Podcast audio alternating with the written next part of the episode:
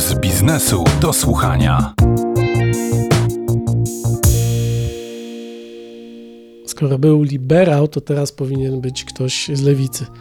Taki miałem plan. Niestety, mimo licznych próśb, przez kilka dni nie udało mi się namówić na rozmowę żadnego posła ani posłanki z klubu lewicy. Żałuję zatem, że nie usłyszymy kogo i jak bardzo należy opodatkować, bowiem zawsze w pulsie biznesu stają się przedstawiać głosy obu stron. Proszę mi wierzyć, że robiłem wszystko, żeby i tym razem tak było. Nie będzie dziś zatem głosu lewicy, nie było dziś także wyliczeń, kto ile zyska albo straci na Polskim Ładzie, a to dlatego, że takie wyliczenia czekają na Ciebie na pb.pl. Zachęcam do regularnego odwiedzania naszej strony.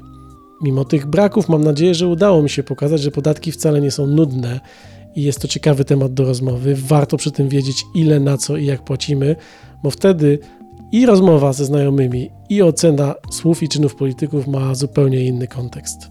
Tyle na dziś. Wszystkie odcinki Pulsu Biznesu do słuchania znajdziesz na pb.pl ukośnik do słuchania oraz oczywiście w swojej aplikacji muzycznej i podcastowej. Za tydzień gospodarzem Pulsu Biznesu do słuchania będzie Małgosia Grzegorczyk, która sprawdzi, jak się ma branża lotnicza po największej katastrofie w historii, jaką jest pandemia.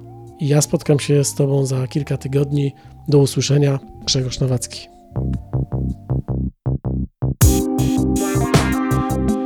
Puls biznesu do słuchania.